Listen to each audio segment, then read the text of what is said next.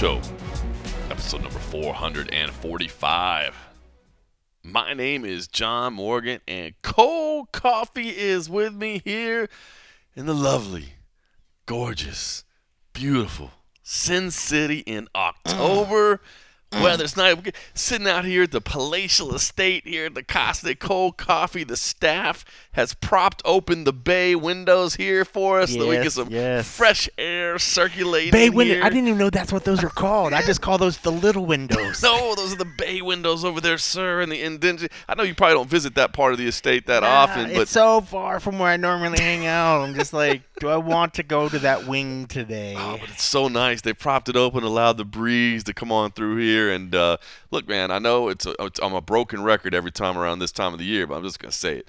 If you can make it to Las Vegas in October, do it. That's when the heat is kind of off. That's when the, the weather gets kind of nice. Although.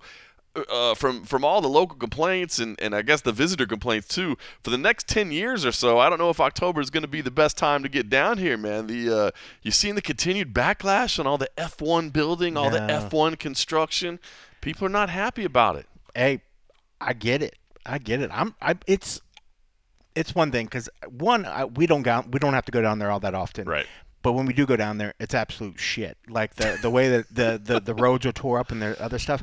But let alone just the, the way that they're supposedly they're bringing crazy amount of money and maybe it's going to be all worth it, you know. And you, you have these people. Anytime you start to seem to shit on the F1, you have these people that come out.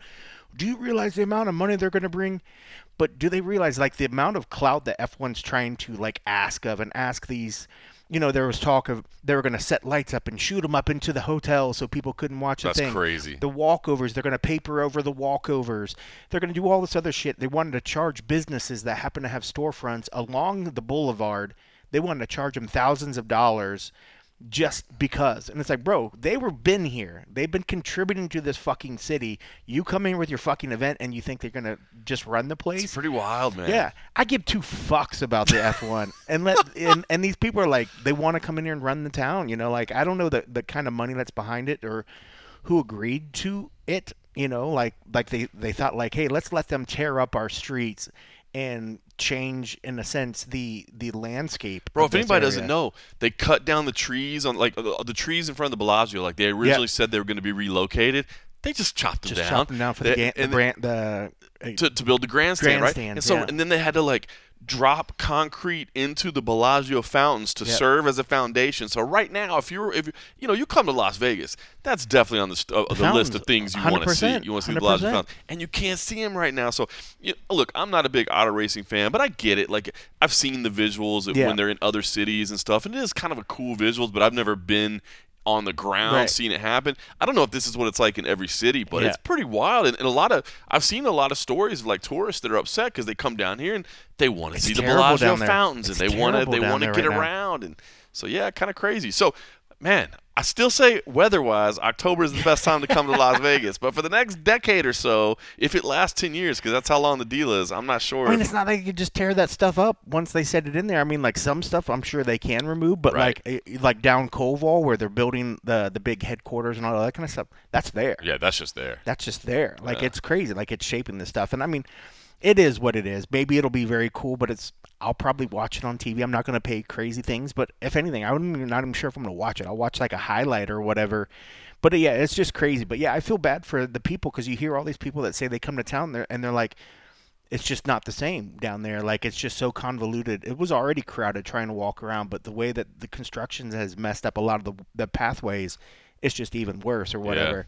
But I mean, I don't know. Maybe I'd feel differently if I was an F1 fan. I was like, I'm I'm so proud to have this in my town. Like D- I don't definitely. care. I'm Yeah. gonna stay as far away from that part of town when it's in town because it's just gonna be an absolute shit show. I'm sure we'd feel differently if we a big F1 fans, but I'm interested. So it's, it's a story. You know, we always like to share a little bit of our little hometown. When we're home in Las Vegas, we always like to share a little bit of what's going on here. So there's some news for you to see. There has been some backlash here locally. Uh, if, if you want to learn a little something about But it, something that is popular and that's down and around the same particular sort of area is the Sphere. the Sphere, man, it is on fire, man. It opened up last week.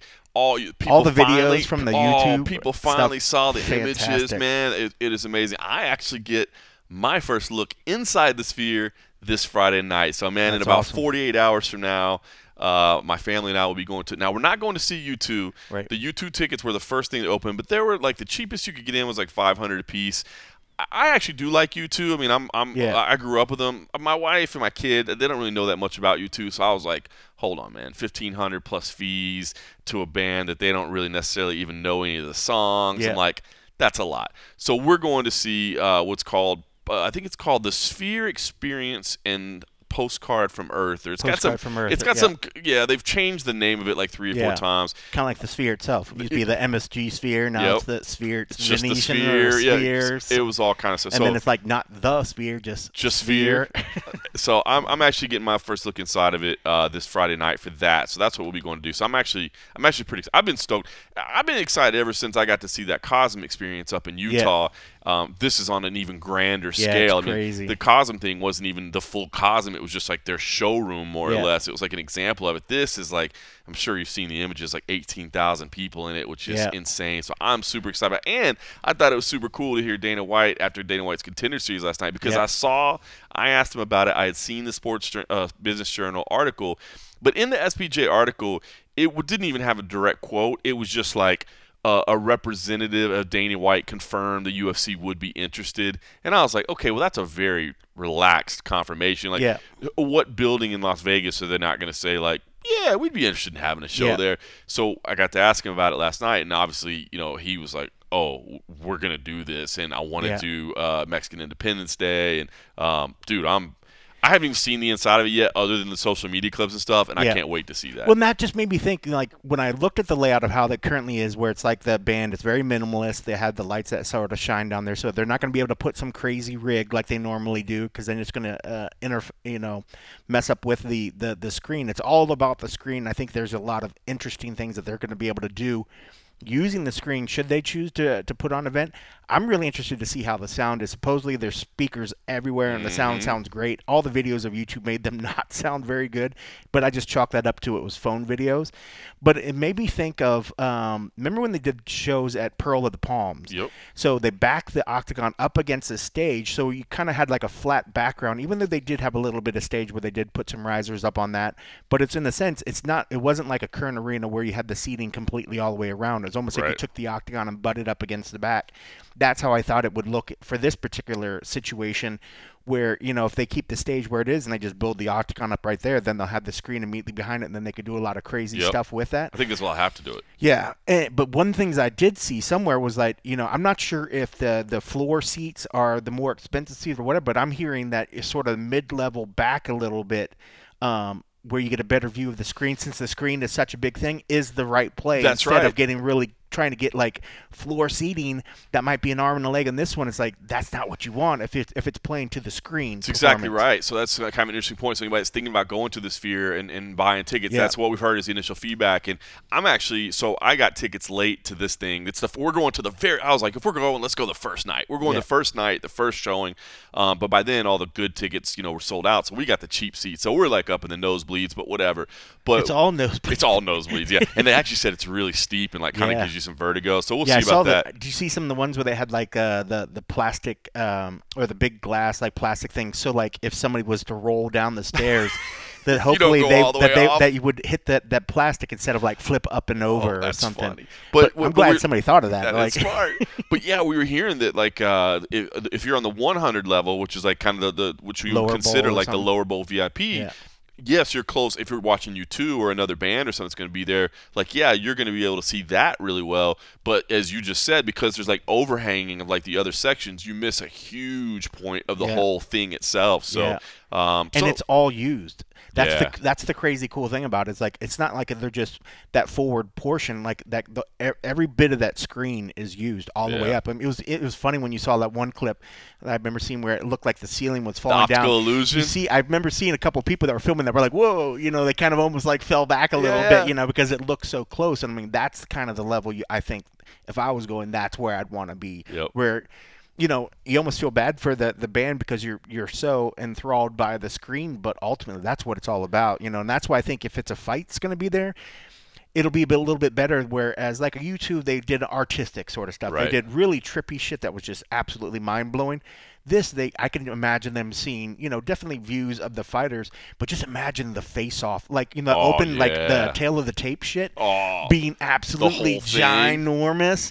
It it's gonna be incredible. I don't see why they can then at that point, since to say it's gonna be a fight night, if it was like Noche, it's free.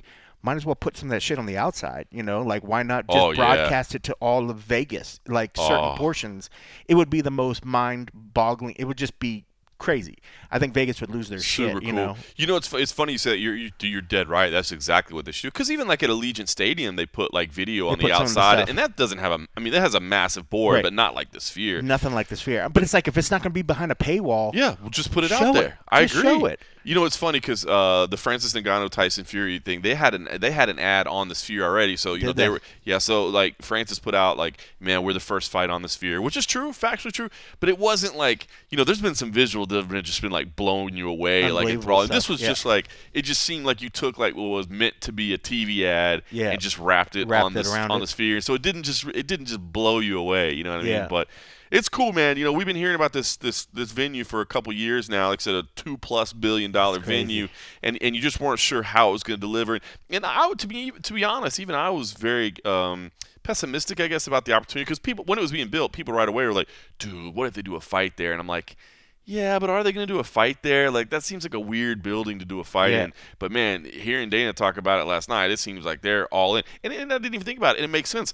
The partners that help build it are Madison Square Garden, who I mean they've combined to do multi-million dollar uh, events together. You know, obviously we're going back to Madison Square Garden in November. I mean, so it's like check all the boxes, like a futuristic Yep. venue that you can do something the world's never seen. Yep. A venue partner that you already know how to work with, and Yep. everything's going to be there.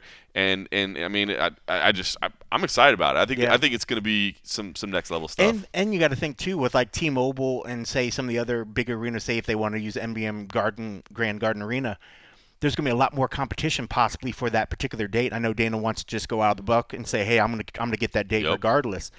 How about if they're going to a venue that most of those places, like a basketball game or a concert, well, now a concert could actually sneak, you know, sweep in there, but it gives them another opportunity to use a building that wasn't into the rotation in the first place, you know, so that it makes it a lot easier, you know, to You know- have an extra property. when you think about it, even though the venue wasn't even open yet, and this is what's it's always funny when you go back and listen to old interviews and you listen to old because you got to remember the the plane that those guys are operating on is on a much Yeah. higher level than ours of awareness. Yeah. But you think about it, you know, a couple weeks back, you know, Dana was like, "Oh, I'm starting to take Mexican Independence Day," and everybody's like, "Whoa, whoa, whoa!" Like Canelo moved this time, but what if Canelo goes somewhere? You know, what if Canelo's back next year and he wants T-Mobile Arena? And he's just like, Yeah. "Yeah, I'll go somewhere else." And in our head, we're thinking. MGM, Yeah. Mandalay, like he would Yeah. go, and in my head I was like, well, he could go there Could go either because those those. are, the- first of all, they've done fights there. Yep. Those are MGM properties, so Yep. it's still part of the big deal. But the whole time, I bet even back then, even though the venue wasn't open, he was like, we're gonna see what this sphere looks like, and it's that's probably where we'll end up.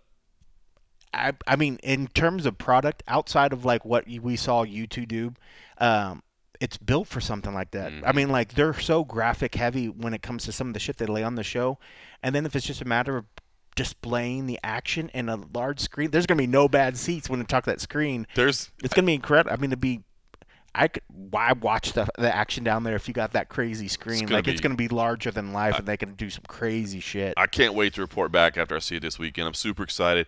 Um, I will say I did read an interview by the guy that's like I guess he's like the technical director or something for U2. He's he's managed like all their tours since the 80s. Like he's helped create like all the stadium shows that they've done and all you know they've had some pretty elaborate setups and stuff Yeah. over the year when you think about U2.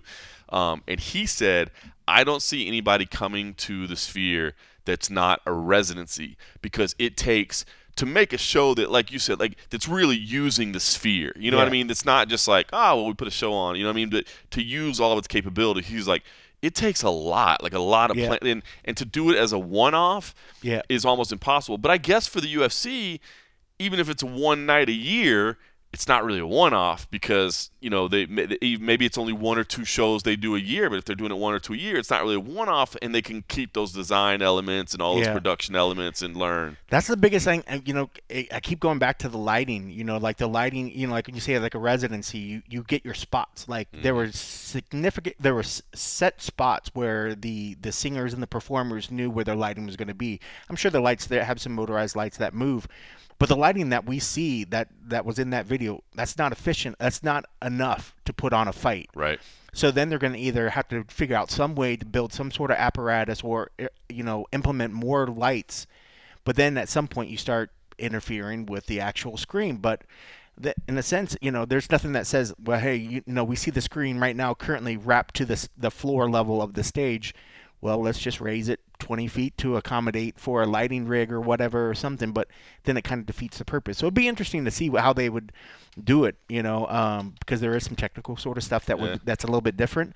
But man, um, that screen would be f- just fantastic. It would be so bizarre to see action and blood and cuts Oh. in 18K or whatever. You just know, yeah, you just know that they'd have like, you know, they would use it quote unquote like a jumbotron or whatever. Yeah. You know what I mean? Like you would you would have a replay of it, but I don't, and people may not understand how massive this is. Like, it's too big to just have the fight there. Yeah. You know what I mean? Like you would have big screens, and you probably have multiple big screens within that screen. But And then you'd data have some. information off to the side. There you go, Coaches cams or some shit. You know, like there's so, so- much screen. Social media feed, Yeah. artwork, like uh, it's it'll be it'll be crazy. That would be nuts. It'll be nuts, man. If they can pull that off by next September, man, that would be pretty crazy. So I will definitely report back to you guys on, on how this thing goes. Uh, I guess uh, I'll, I'll maybe drop a, a couple first little hints on it on uh, Saturday night on the and a half episode for everybody that supports us over at patreon.com slash the MMA Roadshow because we will be doing an and a half episode, uh, and I will be doing this on Friday night. So we got the weigh-ins Friday morning,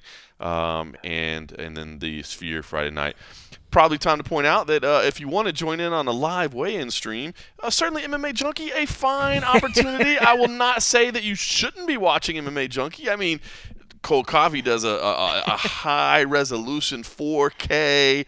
I mean, you, you know, it's not quite the Sphere, but it's pretty. It's a pretty Yeah, damn it's good. not the sphere. It's a pretty good, damn good feed. And Cold Coffee, man, he's an excellent videographer. So he's actually like turning and rotating and, and giving you all the angles. Now, if you want to do a different experience, it's an alternate feed. Alternate it's, a, it's an there alternate feed.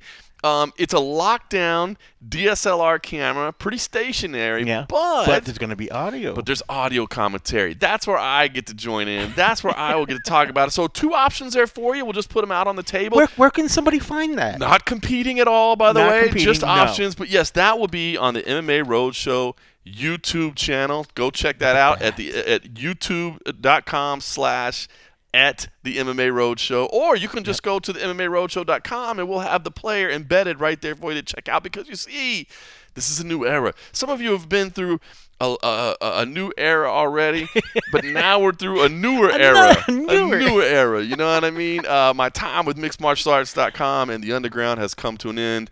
Uh, I will again say thank you to those guys over there. Uh, talked about a little bit last week, but uh, officially done uh, with my time there. They were they're working on some uh, other business opportunities that I'm not really at liberty to discuss on, on, in terms of their future. Um, but bottom line is, I did not fit into those uh, th- those opportunities. But it worked out as a great opportunity for me. The timing worked out perfect um, because it's going to allow me to do some things coming up this fall that you'll be hearing about really, really soon. Uh, an increased role with CFFC, which is uh, which is fun, which is something I've been working to for a long time, and some other opportunities on the table as well. Uh, as well, I should say that I would love to announce, but of course, um, they are not my details to announce, so I can't do that this time. But in the meantime, if you've never been to the MMA Roadshow YouTube channel, go check it out uh, because I'm going to start putting my interviews there as well. That's that's going to be the home for my information.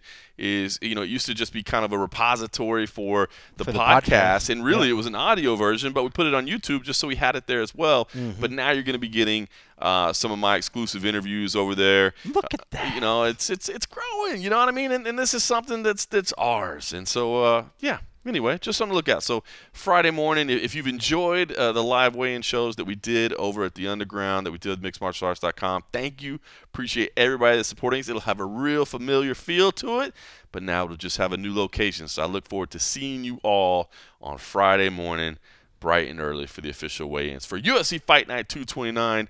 Dawson versus Green. We just got done with the media day. We'll talk about that a little bit in just a moment. I guess I'll just ask you uh, this past weekend, a rare non UFC weekend, did have some uh, mixed martial arts action, of course. You had the PFL that was over in Europe that was a little bit frustrating for everybody I know because you know it wasn't uh, it wasn't streaming or airing live in the United States. I know everybody still that wanted to watch it found a way to watch it, but um, I know it was a little bit frustrating. Again, I'll just throw it out there now. Trust me, the people at the PFL they wanted it to be seen over here. I still don't know the exact reason it couldn't be seen, but I guarantee you it's not just because nobody thought people might want to see it, especially with the high level, uh, you know, free agents that were debuting there on the card.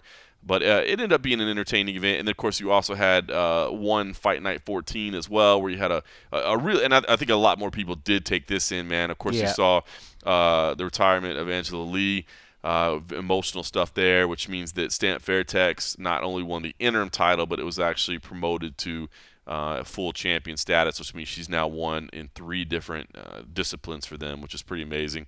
Uh, Smilla Sundell, who the, the teenager, she is just – unbelievable. Vicious. That was a good fight. She's a beast. Bro, she is she's vicious for being a teenager. She's so young. Yeah, she's what, 18 now? 19? 19. Yeah. Unbelievable. Crazy. And of course, Danielle Kelly, uh, who, who, I've been a fan of watching her come up. Obviously, she, she came tested. up through three professional grabs. She was tested, yep. but she got the win and a title there as well. Uh, Jean Xinan was in action. John Lineker was in action. I thought it was a really, really fun, entertaining card all the way around. So um, I don't know any comments. Did you get soak anything in? It was, uh, you know, again, it was. I think a lot of people probably tried to unplug a little bit just because it was a weekend, you know, after 17 straight UFC events. Yeah. But there was still some combat sports if you want yeah. to watch it. I did. T- I did take a, a, back seat for the most part, but I did turn them on. I did turn them on, and I kind of messed off on the side. In fact, I was messing around with the the Roadshow website nice. and kind of doing that stuff. But um, yeah, I did watch it. I thought one knocked it out of the park. I thought it was really, really good fights. I did watch that. It was weird. I knew I was watching it, but I, I don't know if the Lineker fight did that end quick or did that go to a decision. I feel like I was like, did I miss the decision Lineker fight? Decision with her. So um, uh, that's the only fight I was like, what happened with the Lineker one? So I must have been caught up in some moment or something online messing around. But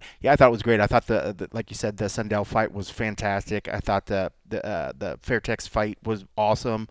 Um, I did watch. Um, we did get a, a stream address to watch the um, the PFL one, so I did watch that.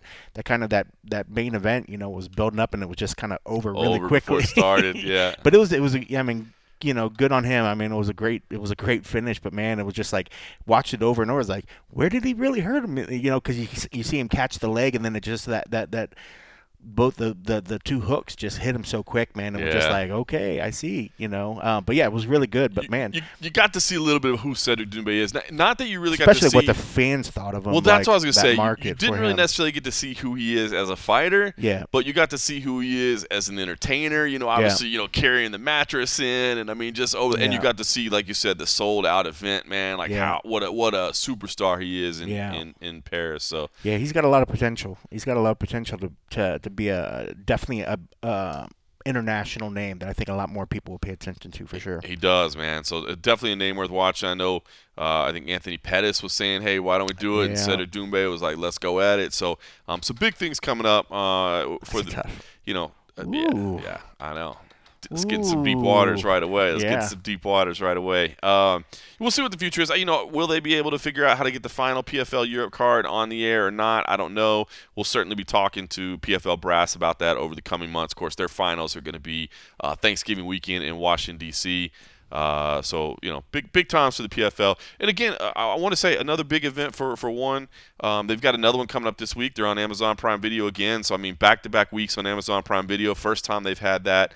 Uh, I think that's beneficial for the company. And we've always said that that product is just Oh. good. Like Yep. the the stream is solid. I I didn't have any issues. I thought. It, I mean, well, one they put on a good production, but I mean, like. I have no issues ever. It's so easy to find it and to, to go in there. I mean, who doesn't have Amazon, you know, vid, Prime Video loaded on your Roku, your Amazon, or some sort of streaming thing? It's easy to find. So yeah, I mean, it's just it's just crazy that more people aren't using that particular uh, platform because it's just they're so well done. I don't know if it's just a matter of money that maybe they can't make things work. I would I would think more organizations would try to get on that platform. So you know what's funny is I saw I want to say the last time I tuned in, or maybe it was this one, I can't remember, but I saw that they had a BKFC listing on there too. I haven't seen any advertising whatsoever that BKFC is on Amazon. yeah, on no, because Amazon there was a Prime. BKFC was weirdly on some like freebie or some yeah. other weird and maybe that's maybe that's what it, maybe this was just a one-off or whatever. But Yeah. you are right, man. It's it's such a great distribution platform. So um, we'll see. I will say I wasn't a big fan of Chatri's comments about taking shots at how like their fighter. It was weird because he is right. It's actually what we've said, right? But I, I feel like it's an unfair comparison. Like they do have the absolute best strikers in the world because they have Muay Thai and kickboxing, right? But they have the absolute best strikers in the world that don't have to grapple. And then they have the absolute best grapplers in the world that don't have to strike because they're doing submission grappling. Yeah. So to say like, hey man, you look at like a UFC or a Bellator compared to our roster, like we got the better roster. It's like, well, yes, in a way, but those are all mixed martial artists that have to do both disciplines. You know what I mean? Right. I, I guess. Look, Chatri obviously has always been known. To, I mean, he he he he finds a way to make the organization like when he says like, "Hey, there's seven billion potential viewers." Like that is factually accurate. There are seven billion potential viewers. Probably not seven billion watching, Yeah. but, but but but I get what you're saying. So it's you know promoters promote. You know I, I'm I'm not always one of these ones that holds people to too much. Um, you know some ah dang it, why does he say this? Like remember what his job is. He's supposed to be promoting his brand. Um, but I did think that was a little bit of a it was a it was a fair comparison. It was a fair statement, but it was also an unfair comparison because you're you're comparing strike. It's like it'd be like a boxing promoter saying that like have you seen the level of boxing in the UFC like we clearly have the best boxers on the planet. Like well yeah you you do because you're promoting boxing. So anyway I thought that was kind of interesting. I was like yeah, it's factually correct but come on man let's let's settle down a little Yeah. bit but I, again I'm a fan of the product. I'm a fan of I mean I'm a fan of all of it but all right listen we're back to work this week as well. Uh, Bellator 300 is down in San Diego. Uh, big card for them. We know now not the final Bellator card. A lot of people were saying um, you know thought it might be the final Bellator card. Uh, they did come out with that graphic that said like this ends here and I think it was supposed to mean the the, the rivalry, rivalry. yeah between uh, between Cyborg and Zingano not the organization ends here um, we're still trying to figure out everything that's going on of course Ryan Bader gets withdrawn from the card because Linton Vassell had to withdraw, so that that fight's not happening. And then he puts a statement out like, "Oh, they're folding in October." For, for I had interviewed Ryan Bader a couple days before. For what it's worth, he did tell me like, I don't really know what's going on now. In an interview that's on record in front of a camera, is he, especially if he's about to fight, is he necessarily going to say like, I know exactly what's going on? They're shutting down in October. This is our last fight. Probably not. So I'm not trying to hold Bader to that. I still. I mean, I, look, I've seen all the tweets, I've seen all the reports, we've talked about this. I, I'm just going to tell you, I haven't heard this thing evolve much further from all the people that I've talked to, which is everybody believes the PFL Bellator thing is going to happen. Nobody knows exactly when it's going to happen. Nobody knows exactly how it's going to operate. Although I have heard um, that Bellator will continue to operate for at least some time due to some contractual obligations. As so, Bellator. as Bellator, right? And then, but who knows? Um, so I don't know.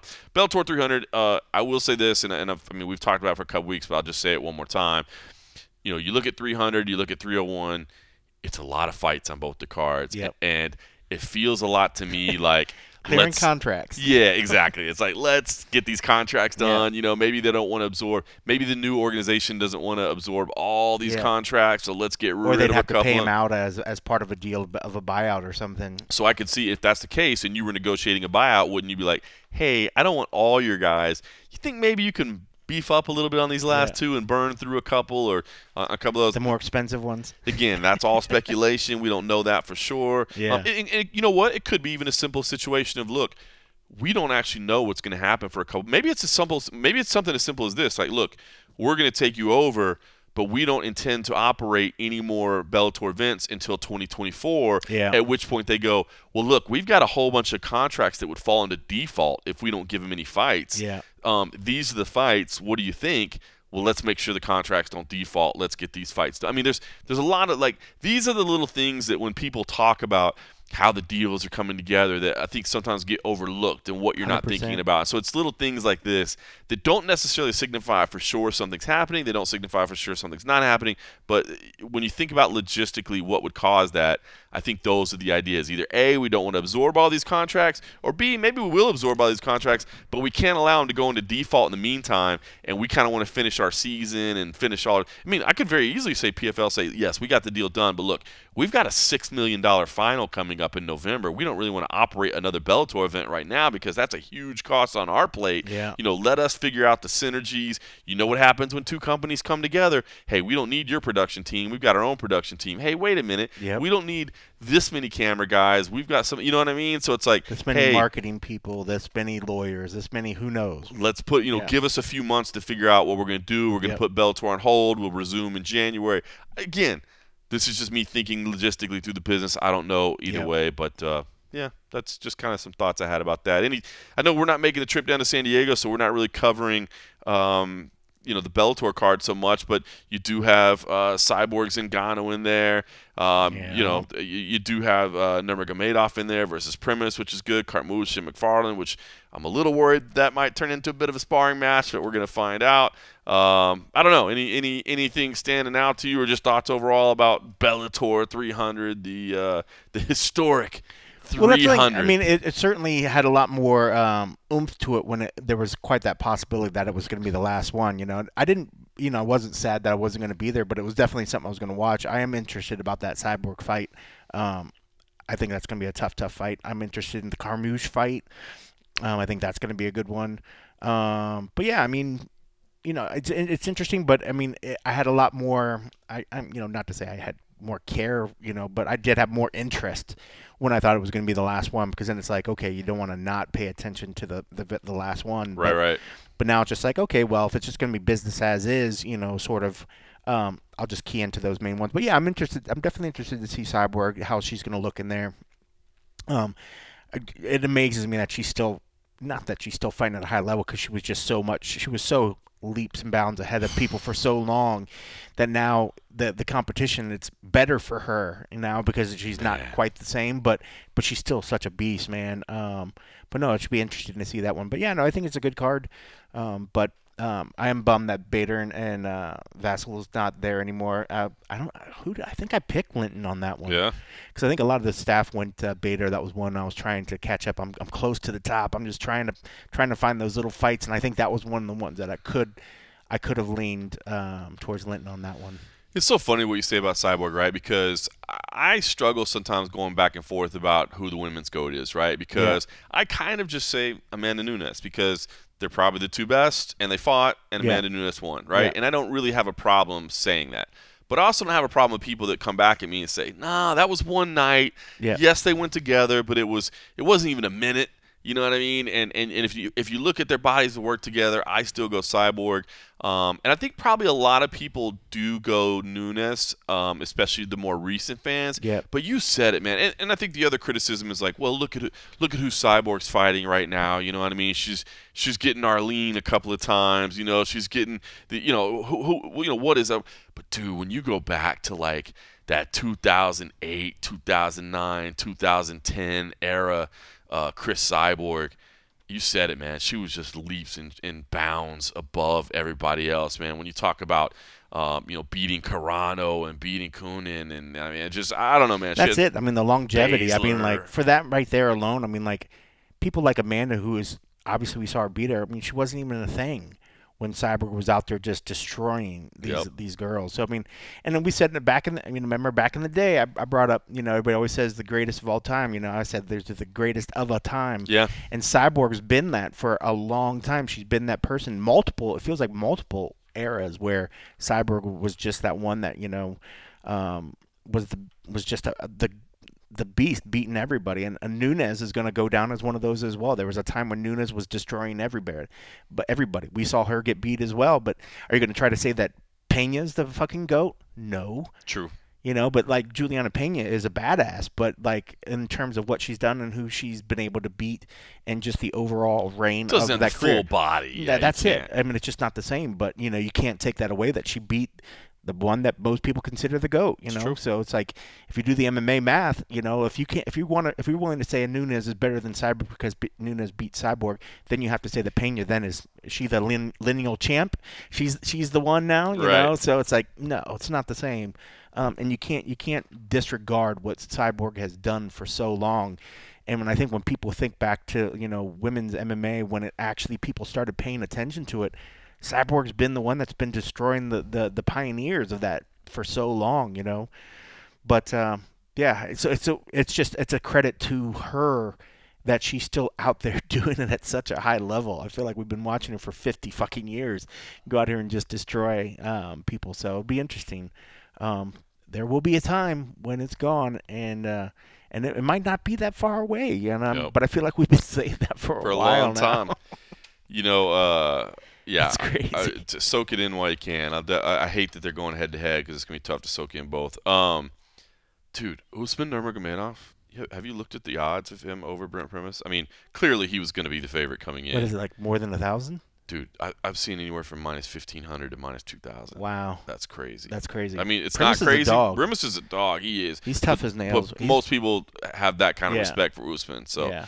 Um, and then well, and has had some injuries. He's had some things. I think that you know, um, just that Usman's not had that. He's not had that wear and tear on his body. You know, Mm-hmm. he hasn't had that stuff break down like that. So, um, anytime I see somebody like that, what Primus went through, I remember that fight. Who was that? I can't remember who he went, who it was against. Where it's like his ankle or knee or whatever was like that was Chan- uh, Chandler. Chandler, wasn't it? Yeah, where it was just like, I can't believe this guy's still in there. But that's the kind of shit. they're like, does anybody ever fully recover from that? You know, like that's got to be in there somewhere. You know, so um, that'd be interesting. But yeah, Primus is a dog, man. He's tough as nails. But um, yeah, to to hear somebody putting him above uh, plus two thousand or something, that's just It's crazy. nuts, man. That's Uh, just crazy. That's like what. Yeah, that's just crazy. They either know something to do that sort of odds, like they're, they're either either That's high. assuming that he's injury prone or that he's going in with something because that's just any that's just MMA crazy. fight, like anybody Yeah. can slip on a banana peel, man. It's it's crazy. Uh, and by the way, Carmouche is a pretty significant favorite over Ilima-Lei Macfarlane. Not surprising there. Um, I, again, I am a little bit worried about this one. Like they've always talked about it, like they're friends and training partners, but they've always kind of said they want to. They want to do this, like I guess, just as a as a way, you know, hey, we've done it in the gym. Why not go get paid for it? Why not put on a show? Yeah. But you always just wonder about that, like when it comes time to punch a friend in the face Yeah. for real, not for you know the training session. Can you do it? You know, Yeah. when it comes time to. So we'll, Well, at least with those two, I mean, it's like they're going to get you down on the ground. It's going to be like ground and pound. And even on Right. some of that thing, I could see Carmouche just being super heavy and just dominating and smothering her. And you could smother somebody without having to really viciously Mhm. beat somebody down. you can. and I could see that sort of happening. But also, ultimately, too, I could see both of them doing some grappling game and still punching each other. It's it's when you see them want to stand and bang and throw down that you see like, okay, how far are we really going to go with this? When it's it's woman woman and woman, I'm standing my ground, you're going to stand your ground, and we're just going to throw and see who gets knocked the fuck out first. Like that's different. There's a level of savagery you can't take out of that. Like you need that in there. Whereas I feel like if they get to the ground and it's, it becomes more of a grappling and a jiu-jitsu match with some ground and pound through in there, I think they can control it and keep it uh, less savage in a sense where it's like I can beat my buddy, but I don't have to hurt my buddy. If you stand and make it a, a, a striking match, you're you're going in there with the intent to hurt Yeah. and knock out your opponent, you know. So I could definitely, and that plays to their style, you know. And that's it's not Right. like they would be switching up and you're like, oh my god, I can't believe No, Carmouche both is going to the heavy. ground and wrestling. Like Yeah. that's that's their style. So uh, it should it should be good. But yeah, I mean, but they're also, I mean, they're not going to go out there and uh, you know make make fools of themselves by pulling you know holding too much back because I mean they don't want to do that. I mean that doesn't do, give either one of them credibility, and I think they honor they would honor each other by going out there and actually give their all. But I still think it's going to be pretty grappling ground heavy. I think it will be. yeah. I think it will be. All right, you and I will both be at UFC Fight Night 229. We just got done with the media day.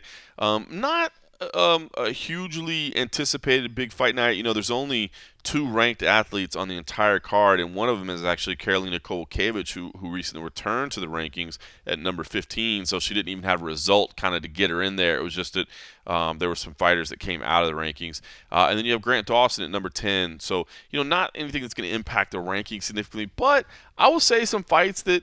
Um, I'm still inter, uh, uh, you know interested in and entertained by, and, maybe got even more interested in a little bit from the media day to day. So if, if you want to check out uh, you know some of those interviews, of course they'll be up across all the various platforms. I sent out a couple little highlight tweets, but um, Bobby Green, of course, anytime Bobby Green fights, we're interested in that, and, and he came in um, and and did what he always does, man. He you know he came in and and uh, kind of you know, put on a show in the pre-fight uh, interview and and and basically.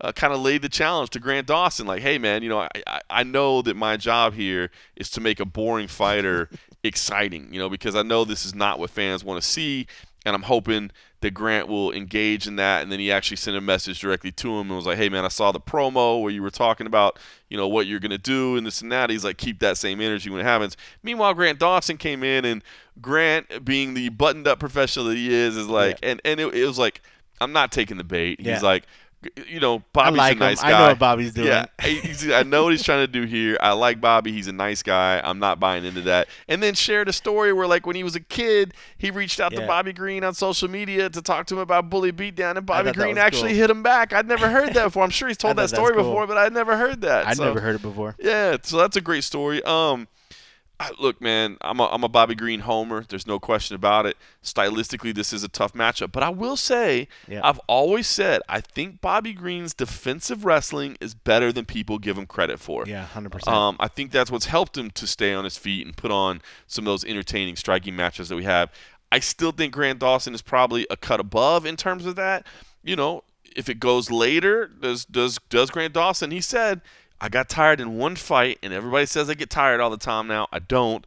Um, but it, it is still maybe a question mark. So um, this feels like a fight that Grant Dawson should win, but it's not a fight, and there's not a fight alive that I would count Bobby Green out of. But yeah, it's not a fight 100%. that I do count him out of, and I think there is a case to be made for why he at least um, deserves to be in this fight. Yeah, I'm sad to say I did pick Dawson in this one because I, I, I love Bobby Green. But I mean, the, the main thing, and Bobby has a good way of doing. It. He's kind of got that that that Nate Diaz factor where he is able to draw people into his fight, and I think that bodes well for him if he can make Dawson want to make this a striking match, give him that that thought like, nah, bro, let's keep let's keep it standing. Let's let's let's stand and bang. You know, like mm-hmm. I'm gonna do some stuff because yeah, if he starts. Uh, stopping a couple takedowns, the fight's going to stay standing. And if he can lure him into that, I think that bodes well for Bobby because Bobby's got great power. He's got great head movement. Um, it just depends, you know. If, if Bobby, uh, but Bobby doesn't mind going down to the ground as well, so it'd be interesting. It'd be interesting. I'm I'm torn and was like definitely sad to like not do the the pick the green one, but I feel like I pick him all the time, and I'm right. just like, let me try to let me just go with my my my head instead of my heart on this particular one. I think Dawson's got, I think he's just got more tools, and I think I feel like he's just riding the wave, and he's got a great fucking record. What is like? He's only got one UFC loss, I think, going into this one. Yep it's tough. It's tough to discount that, but man, Bobby's always got a chance. Bobby's always got a chance. He's got he's got a way of making those fights just go to his way and his pace. And if he's able to do that, it bodes well for him. We'll it does. See. It does. We'll he's got power, man. Joe Pyfer, Abdul Razak Alhassan in the co-main event. I kind of hate this fight as well because I like both these guys. Abdul Razak Alhassan, I've been a fan of from the first time he got in here. I've also, from a compassion side, uh, have felt awful about the human story that he had to deal with and, and, and everything that he went through. Meanwhile, Joe Pyfer, uh, you know, came through CFFC. I've commentated fights with him. Um, obviously, he's a fun fighter to watch. Proud uh, American. Uh, proud American. yes, he is. They had they both had some really good media experience. It was funny because yeah. we saw them run into each other in the hallway right outside the media, and I'm like, oh, oh, this is not going to go good. And yeah. they actually looked like they were kind of exchanging pleasantries Smiling. a little bit. Yeah, I was like, shook hands or all whatever. Right, all right, that was good. So then, but then I thought they both had great media sessions today. Um, Abdul Razak Alhassan, uh, you know, talked about the fact that look, he is more mature now, and unless you bring up the name Joaquin Buckley, in which case he yep. just immediately snaps into the fact that you know I don't like that guy. Um, but you know, he he's look. I'm I'm I'm maturing now. I understand that yes, I have to be intense, but I don't have to be intense all week. I don't have to try to argue with you in the hall. I got to wait until Saturday night to turn that on, and then I turn it on, and even then. I can't be as intense as I used to be. I got to be a little bit more patient.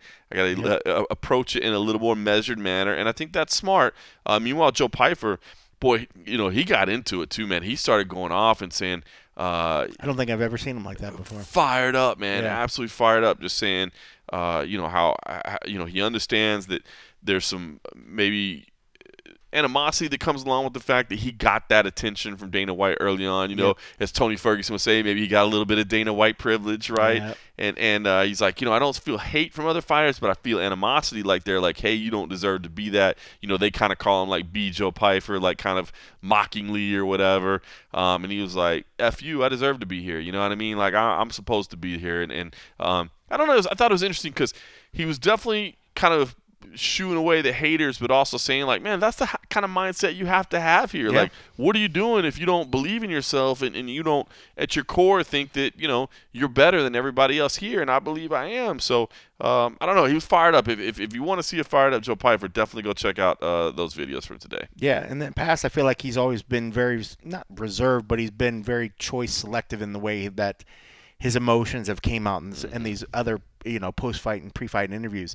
This one, I felt he was very very you know much more honest and open and bare and confident. I think maybe, and that's part of the whole embracing the thing is he, he's confident in his thought patterns and, and you know what he was saying. He wasn't didn't feel like he needed to go up there and just I don't want to upset anybody. I don't want to. Yeah. I don't want to like ruffle any feathers. He Don't went out there and said what he wanted to say. You know, and I, I love that. You know, and we've said that we've talked about it in the past too. Like you go watch sporting fans in other countries, and everybody embraces their fighters. And he's like, I don't understand why people here are always shitting on the American, like the American fighters. Yep. Like we're your fighters. Like why are you not like repping us? I'm gonna come out with the flag. You know. So I hope he, I hope he gets a pop. I was looking at the sort of the, the YouTube chat as he was going on, and that, that message was resonating with people. You know. Yeah.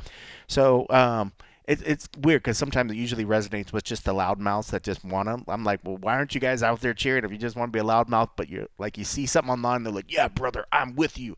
But when they get in the room, I'm like, where are you at? Where are you guys at? Where, why aren't you there cheering or whatever? Um, but yeah, I liked his confidence. Uh, he was saying the right things. It was. I really enjoyed. Uh, Hearing him today, but man, and he's a big boy, man. He's huge. He's fucking huge. He's huge. Yep. Like, I mean, Hassan, he's he's strong. He's he's jacked. I mean, but man, um, Pyfer just big, man. Joe Pyfer could be a light heavyweight. easily, He's a big dude. easily, easily, and he, I mean, one day he will. I mean, because he, he still looks like he's growing into his frame, you know. So, but if he makes the cut, he makes the cut easy, man. Boy, stay at this weight, man. That's it's a really really good. But yeah, I'm I'm very very excited for that fight. I Should mean, be somebody's fireworks. that's there, That- somebody's gonna get finished. Yeah, and and and, Abdul, like bless him, as long as he said like, oh, I I realize I got to be patient. As soon as the firefight starts, like he's Yeah. he, he's yeah, that's just in his nature. And I definitely didn't feel like, you know, it was brought up of whether, you know, because he talks a lot about Buckley. I mean, like, the guy does not like Buckley. He wants to just straight slap him anytime he sees him. I don't think he's overlooking anything about it, you know, because it was sort of brought to, uh, ask Joe, like, do you think he's overlooking you Right. because he's so caught up on, on Joaquin Buckley? I don't think that's the case. I don't either. I think it's just this is there's just hate that is between these guys, and they just happen to be in the same thing. And obviously, the UFC knows what they're doing because they keep having these guys orbit around each other constantly, whether it's the same fight week or right around there. Like they're always by each other. They understand like the heat is there, and then I I think also they realize that at any moment, if a fight falls out, maybe we can make these guys somehow fight. they might have to do some weight cutting and do some you know shifting around, but. Um, I love it. I love the heat that they do, but I do not think he's overlooking Pyfer because he's pissed off at Buckley being there. I think that's just those dudes just do not. It's just uh, what is it, oil and vinegar or something like these dudes. Oil and they- water. Oil and water. Oil they- and vinegar go good together. Oil and water, not so much. uh, you're so right. They don't. Uh, but you know, you, you mentioned Buckley. Boy, I, I, you know, I'll tell you what, and and and I'm sure that that's going to be um, a little bit polarizing, where some people are going to hate what he says and some people love what he says. But I thought what he said today was very fair about the fact that he's just tired of the other fighters that don't promote. Like, guys.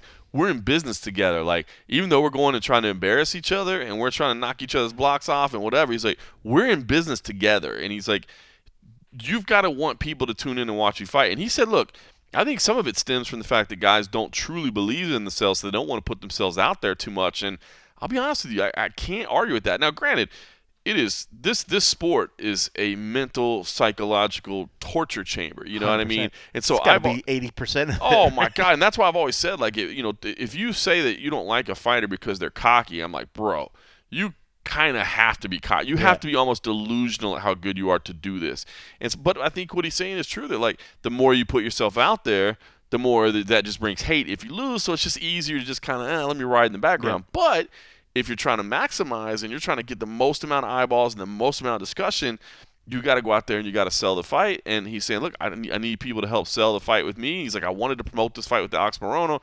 Now, look, we've known Alex Morono for Yeah. a long time.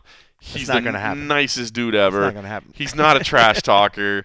Uh, he's not a big social media skit guy or whatever. Yeah. You know what I mean? That's just not who he is. So that's that's a tough matchup. And and I guess that's another thing too is you if it's just not in you, it's just not in you. yeah, You can't. you have to have a dance partner for it. You do have to have it. But I did like the fact that he did say, you know, I'm up here, I'm going to talk all this stuff. He's like, but if I lose and if I don't put on a great performance, I'm going to be back here apologizing Yep. for it, you know. So I mean, he's saying all the right things, which is it's 100%, you know, what we would want anybody. If you're going to go out and talk a good game, and you if you have to eat crow at the end of the night and, and back backstep a little bit, do it, but don't not do the the the the, the work at the beginning, you know. Mm-hmm. So.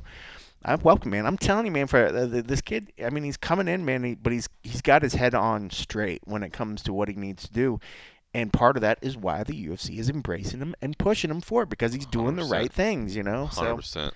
there's a lot to be learned. I mean, we've seen we've seen some of the old dogs look at it and, and say that I like, you know, and but it usually comes in trainings that they're like, I can always learn something from these new kids.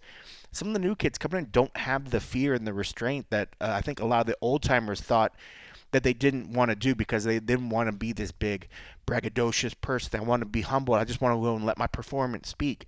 Then as the days change and years, you know, you got people. Then you had the whole school of I got to talk a lot of crazy trash of madness, you know, to get the get the fights. Now I think they're sort of tempering it down. Some of the new breed are, are able to sort of talk it, but back it up, but also be able to kind of backtrace a little bit, you know. So the, I'm telling you, there's a lot to learn for like from what kids like Joe are doing. I mean, they're doing the right thing. So Mm-hmm.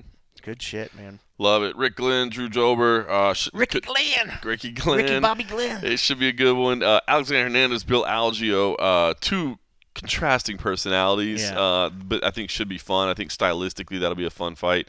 And Uh, for those that wondered, his dick is working fine, by the way. Yes, he was asked that, and he did confirm that everything is working properly. Uh, and then we did speak to Felipe Lenz and Ion Cutelaba as well, uh, which, by the way, I mean, that was just kind of a highlight for me. Was Ion came in there uh, dressed in the suit, Yeah, like clean yeah. shaven. I mean, that was a that was a whole different thing. It was it was businessman Ion Cutelaba. So I saw on the YouTube chat, someone was like, "He looks like Conor, like he could be related to Conor because Conor kind of swolled up a little bit too." I was like, "I see it, I see it, I see it." But yeah, he looked very, very different. But he's always he's always been a, a sharp, good-looking dude, you know. So he's we've seen him come out there and dressed in more of like yeah, yeah. He, gigolo's not the right word, but like in silk shirts, like half. he's always had up. style. He's always He's had always style. had a this was the style. first where he was in like the the three the three piece, up. and Yeah, then and then exactly, and then when you talk about you add the clean shaven on top of it, it was just like He still had a little bit of stubble. I don't know if you Did a little stubble? camera. Yeah, but it was still like Well, it that just goes to like show the, crazy. difference with the nice 4K feed, bro. I ain't got, I didn't see the stubble. I just thought, I just thought my shot was a little grainy. You know what I mean? I, I couldn't see. Oh man, I didn't get to see that. All right, listen, um, man, uh, it was a long media day today, so I don't want to keep it too long because I got to run to my kids' uh, soccer practice here in a little bit. We did get kept a little bit long today. The schedule got a little bit out of place. Somehow these media days just tend to be five, six hour ordeals. It was it was a long one. Um, I like I said, weigh-ins on Friday. We'll have the and a half for everybody at sports over there. Appreciate it. By the way, this is a, this is a new era. This is a new era. So Yeah. anything you can do, if maybe you've been thinking about leaving a little review or, or, or leaving a little rating wherever you listen to podcasts, you know, and, and you're always like, yeah, yeah, but what am I gonna do that for? Hey, now more than ever, we would certainly appreciate it. Uh, and if, of course, if you want to support us at patreon.com slash the MMA Roadshow, definitely would appreciate that as well. Uh, next week, uh, we'll have to figure something out because next week I will be on the road. So either we do something remote or I'll try to grab somebody. I'm actually going to go down to, I've got a trip to Florida planned. I'm going down to Tampa. Uh, we've got CFFC uh, 126 next week. Uh, and man, I cannot wait till all the announcements. They're your boy so gonna be there? close to making announcements. I think he's going to be there. He, Why don't you grab him for a segment? Well, he doesn't come. Oh, but he doesn't come in until later in the week. Yeah, I go a little earlier in the week. He comes in like Yeah. last second. He's got second he's Friday. Got, he's got new new stuff going on. I, Yeah. we'll see. We'll Well, see. If you hit him up early enough and say, "Hey, why don't you come a day early? Come a day early, bruh, so we can just hang. I want to buy you like a coffee and let's let's just record a segment." yeah, I'll see that happening. yeah, yeah, hundred percent. Who knows? Who knows? We've talked. We've we talked about doing some stuff before, so we'll see. But yeah, we got a lot of announcements coming with CFFC. I cannot wait till they're all official, uh, and I think everybody will understand a little bit more about why uh, I need some more free time in my life, uh, and, and didn't have time to do this. So uh, I did want to bring attention to something pretty cool I got to do last week, um, and, and put it on your uh, radar for everybody because I think it's going to be really cool, especially for hardcore MMA fans. So last Thursday. I, and I'm, I'm, I don't I think I get to talk about this. I did taping uh, for a documentary series uh, about the Gracie family. It's just entitled Gracie. It had been announced before, so that's why I don't think I'm speaking out of turn here. But uh, it's an ESPN Films. Uh, so you know it's it's a pretty big deal. From my understanding, they're looking to make it like a five or six part series. Um, probably not going to be released until early 2025. So I mean, they still got a lot of work. So that's why I'm putting it on your radar now, um, but not saying like, hey, it's coming out immediately. But just remember it because I'm telling you right now, the the director's name is Chris Fuller, uh, and he handled the interview. And I cannot explain to you how well detailed the interview was that we had together. I probably shot with him for a little over an hour and I mean, there were things that he was asking me about that I didn't know about. There were things that he was asking about that I had completely forgotten about, you know, through the, the Gracie lore and just the family. I mean, this dude has gone back and researched from the time the Gracie family was over in Scotland, like before they even made their way to Brazil and, and, and started down this venture that, you know, eventually came Gracie Jiu Jitsu and led to the UFC and all those things. So I'm just telling you, just from my segment alone, of the interview questions that he was asking. I cannot wait to see this documentary. So um, I definitely want to uh, to put that on everybody's radar. Again, it's still a ways to come out, but it has been announced by ESPN, uh, and it is just entitled Gracie. And by the way, the the the house we shot inside this house that we went over there, and I was like, "What is this place?" And it was actually the final home of Michael Jackson in Las Vegas. He didn't Whoa. he didn't die there. He actually died in Neverland Ranch, uh, but he was he was renting this house in Las Vegas, and it has like all this. Uh, it has it has like Michael Jackson stuff in there, but it also has a whole bunch of Liberace stuff in there that I guess Michael he was Jackson. a huge Liberace he was fan. a huge Liberace fan, so he collected like all these artifacts and all these things, that, and I guess they decided like I guess he was the final rent. I don't even think he owned the house because he had Neverland Ranch. But I think he rented this, and I think you know once he passed and there was all this stuff in there, they decided to make Kids' it. toys and shit like that. Wow, I'm just kidding. jeez! That was just low. Hang- that was low hanging fruit. That was low hanging fruit uh, right there. Don't make another joke off that one. anyway, this house was incredibly unique. The house doesn't factor hugely into it, but it was just cool for me to be in there because I'm like, what is this place? That's- you pull up on the pretty cool. property and, and then got to see the history of like I was literally just walking around like taking pictures of the stuff that was in the house. So it was pretty neat. cool. Still there. But I wanted to put this on people's radar because, dude, I'm just telling you, from the detail that he was bringing to the interview, um, I think this story is going to be pretty phenomenal. I know he he had, uh, he's taped with a ton of the Gracies along the way as well too. So um, I'm excited to see that. I'm excited to see that. The other thing I would have mentioned was, and you probably didn't wake up to do it because you don't have a kid, but my kid actually wanted me to wake up last weekend at 6 a.m. to watch this Toy Story version of the NFL football broadcast. Did you see yeah, this? Did not. Man, I, I don't even know if it's on your radar that they did this, but it was so no. it was so cool. Now this is gonna sound kind of weird, but you know, obviously now AI switching out stuff. Basically, there were trackers on everybody on the field, and they just you know converted that tracking information into like a Toy Story version of the game. Like all the characters, it's it's happening in real life. You know, in live action. Maybe there's like a minor delay because Yeah, because yeah. of technology, but it's basically live action. Um, and this little like Toy Story figurines or whatever. But um, it was interesting, and I heard the the uh, I've seen the ratings numbers for it were off the charts. Uh, but it was it was super cool because it was very educational about the game, like s- simple things like the the the uh, the first you know the first and ten, the down marker, or whatever. It was actually like that Slinky dog from Toy Oh, Story or yeah. whatever, right? and it'd be stretched out for ten yards, but they'd be explaining like, well, you have four downs and you gotta go ten yards, and you got you know what I mean just basic principles that because football you grow up with it and it's like well we all know it but it's like it's a pretty complicated game with Yeah. all like the at its core it's simple but uh you know it's it's got all these little details so anyway i just thought it was really neat and then like uh in between instead of commercials they actually had like trivia and they'd have like nfl trivia toy story trivia um, you know, just kind of keep, keep back and forth. Anyway, I, I thought it was super cool. My kid uh, doesn't normally sit down and watch a whole football game. He sat down and watched the whole football game Wow. uh, and, and was enjoyed by it. And I thought it was neat. And it just it, my my initial thing was, and I actually tweeted about it. And I had a bunch of people to say that I was uh, crazy, uh, but I was like, could you do something similar, but like with the UFC video game graphics? And my kid, my kid actually even told me he was like, yeah, but those graphics are already so realistic. It's not cartoony enough to make it like different. Like they already look pretty real. Yeah. But it just made me wonder if there's like something you could do with the video game engine to help maybe introduce and educate the sport to a new generation of fans. Because that's what, it, at the end of the day, right? What's the point of doing a Toy Story broadcast? So the kids watch the NFL, Yeah. they learn about the NFL, and they become a future, uh, you know, a future consumer of the NFL. And I just wonder if the if the UFC or mixed martial arts, you know, come. I mean, obviously the UFC is the only one with a video game that has graphics like that out there. But I just wondered if there's something that could be done to help, kind of, you know, educate younger viewers. I. That's pretty cool. No, I thought did not. I did not wake up But- early for that. It was cool. And then, by the way, woke up early for that for my son. And then, by the way, that night uh, I was watching the Taylor Swift game, of course, for my wife. So I watched a, a full day Taylor of Swift NFL. game? Yeah, I was the it was the, uh, the the Toy Story game in the morning.